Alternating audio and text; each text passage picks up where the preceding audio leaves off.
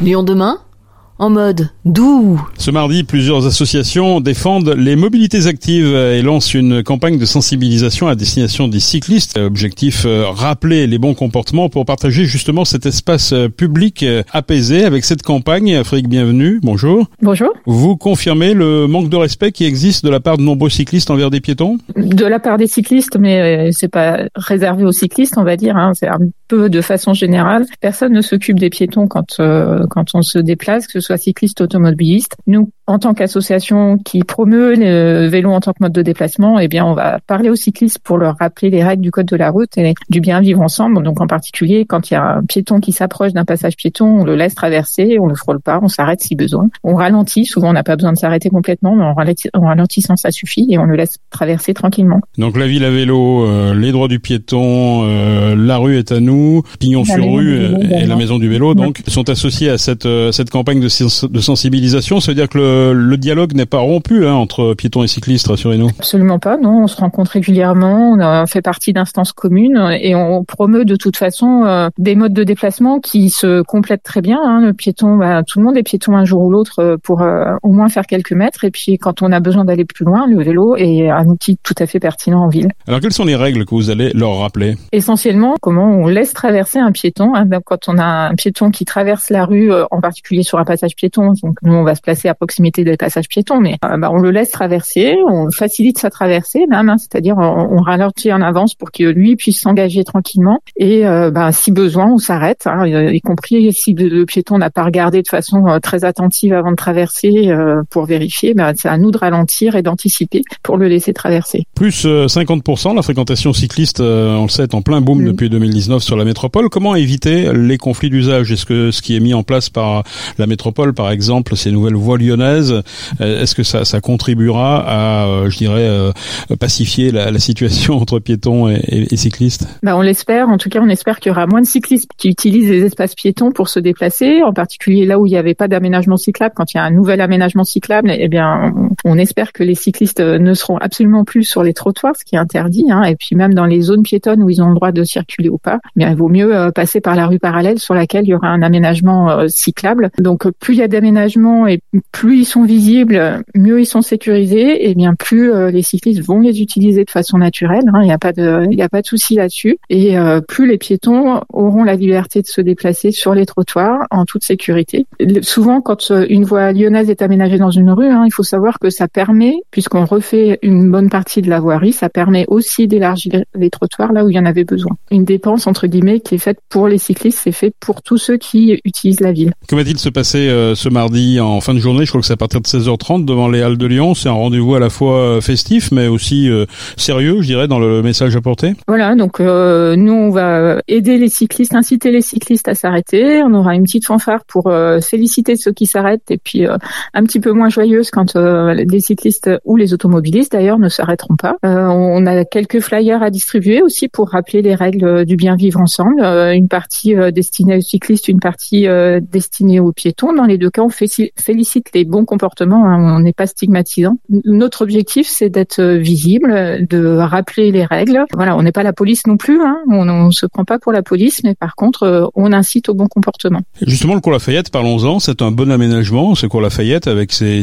espèces de chicanes. Les automobilistes disent souvent c'est compliqué de suivre, en tout cas les cyclistes, les cyclistes qui ne peuvent pas aller sur la voie de tram. Avec un peu de recul, cet aménagement, il ne serait pas à revoir? Dans l'idéal, oui, parce que il euh, n'y a pas de place qui est vraiment dédiée pour euh, les cyclistes euh, nulle part. En fait dans les deux sens on est assez vite mélangé avec les voitures parce qu'il y a beaucoup beaucoup de cyclistes qui y passent. Et dans le sens du Rhône vers la gare hein, pour donc de l'ouest vers l'est par exemple on a juste une petite bande cyclable. Dans l'autre sens c'est un couloir de bus qui est autorisé aux cyclistes. Et puis il y a un secteur où on sait pas trop où passer. Enfin si il faut traverser et repasser de l'autre côté parce que il y a les voies de tram sur lesquelles on n'a pas le droit de rouler. Voilà. Donc du point de vue cycliste, c'est pas le top euh, de l'aménagement. Après, c'est un aménagement qui voit aussi passer énormément d'usagers des transports en commun. C'est un aménagement qui est indispensable pour les transports en commun. Je pense que si on avait plus anticipé les choses au moment de la réalisation, on aurait peut-être prévu quelque chose qui soit plus sécurisant pour les cyclistes, mais le flux automobile était euh, sans doute trop important à ce moment-là. Le flux automobile a vraiment beaucoup baissé sur le cours Lafayette depuis quelques années.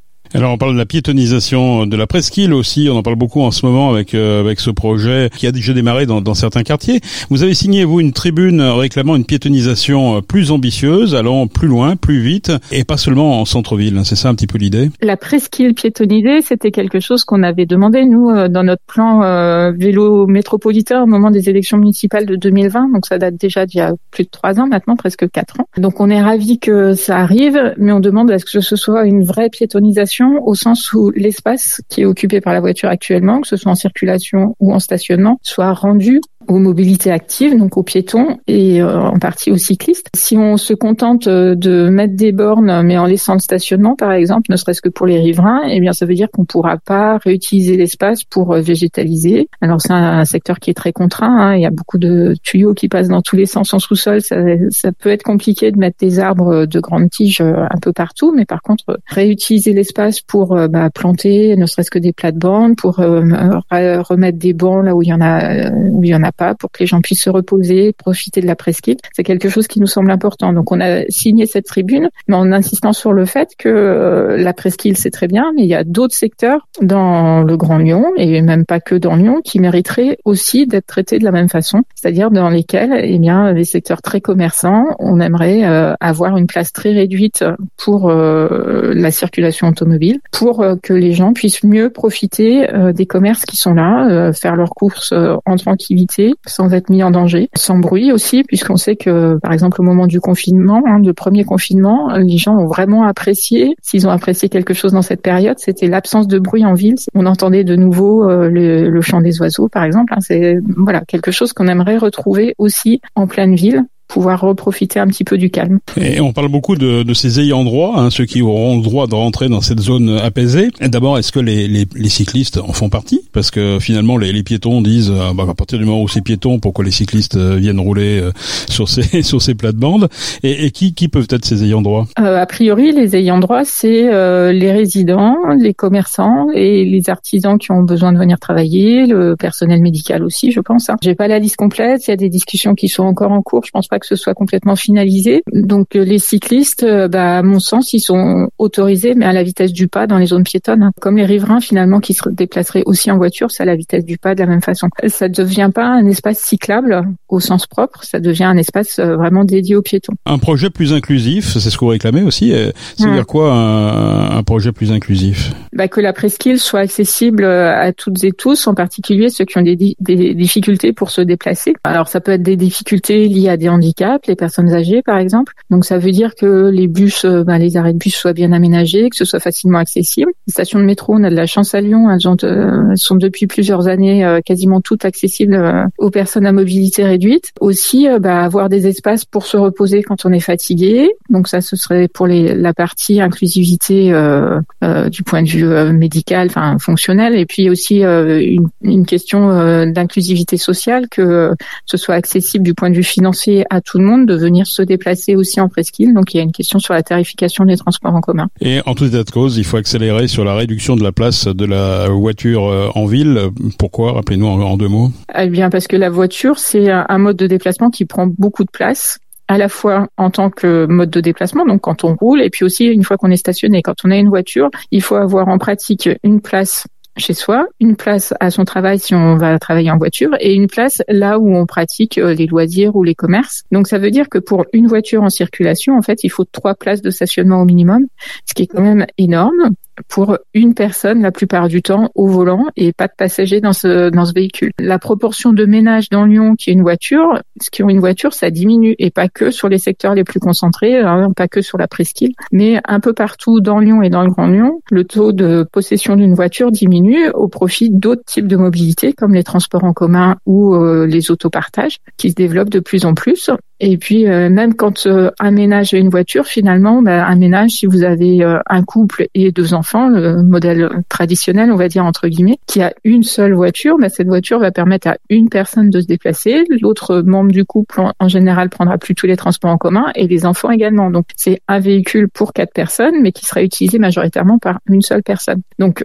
tout le monde ne peut pas utiliser une voiture, comme tout le monde ne peut pas utiliser un vélo, mais euh, en faisant quelque chose qui diminue la place de la voiture, on permet à plus de personnes de se dépasser efficacement. Hein. la question c'est est-ce que la voiture est un mode de déplacement efficace en ville? Non. Si vous prenez euh, un bus, dans un bus, on peut mettre euh, jusqu'à 100 personnes. Ça occupe une place qui est complètement dérisoire à côté de 100 véhicules qui seraient euh, à la queue leu au même carrefour. Merci pour votre message, Frédéric Bienvenue, présidente de la ville à vélo. Merci. Bonne journée.